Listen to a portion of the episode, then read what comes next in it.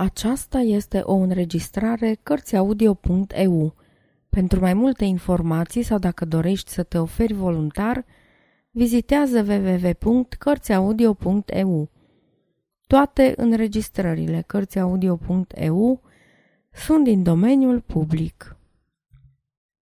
Ion Minulescu A 11-a poruncă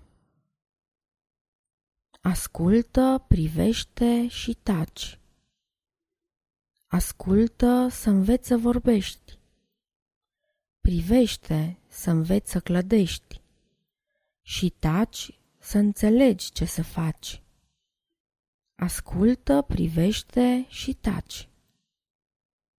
Când simți că păcatul te paște și glasul sirenei te fură, tu puneți lacăt la gură și imploră doar sfintele moaște când simți că păcatul te paște.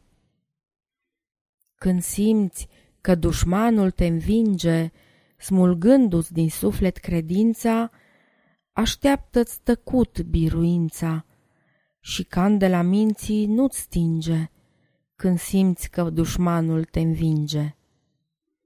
Când brațele încep să te doară, de teamă să nu îmbătrânești, rămâi tot cel care ești, aceeași piatră de moară, când brațele încep să te doară. Iar când cu ochii spre cer te întrebi ce ai putea să mai faci, ascultă, privește și taci. Din brațe făți aripi de fier și zboară cu ele spre cer. Sfârșit.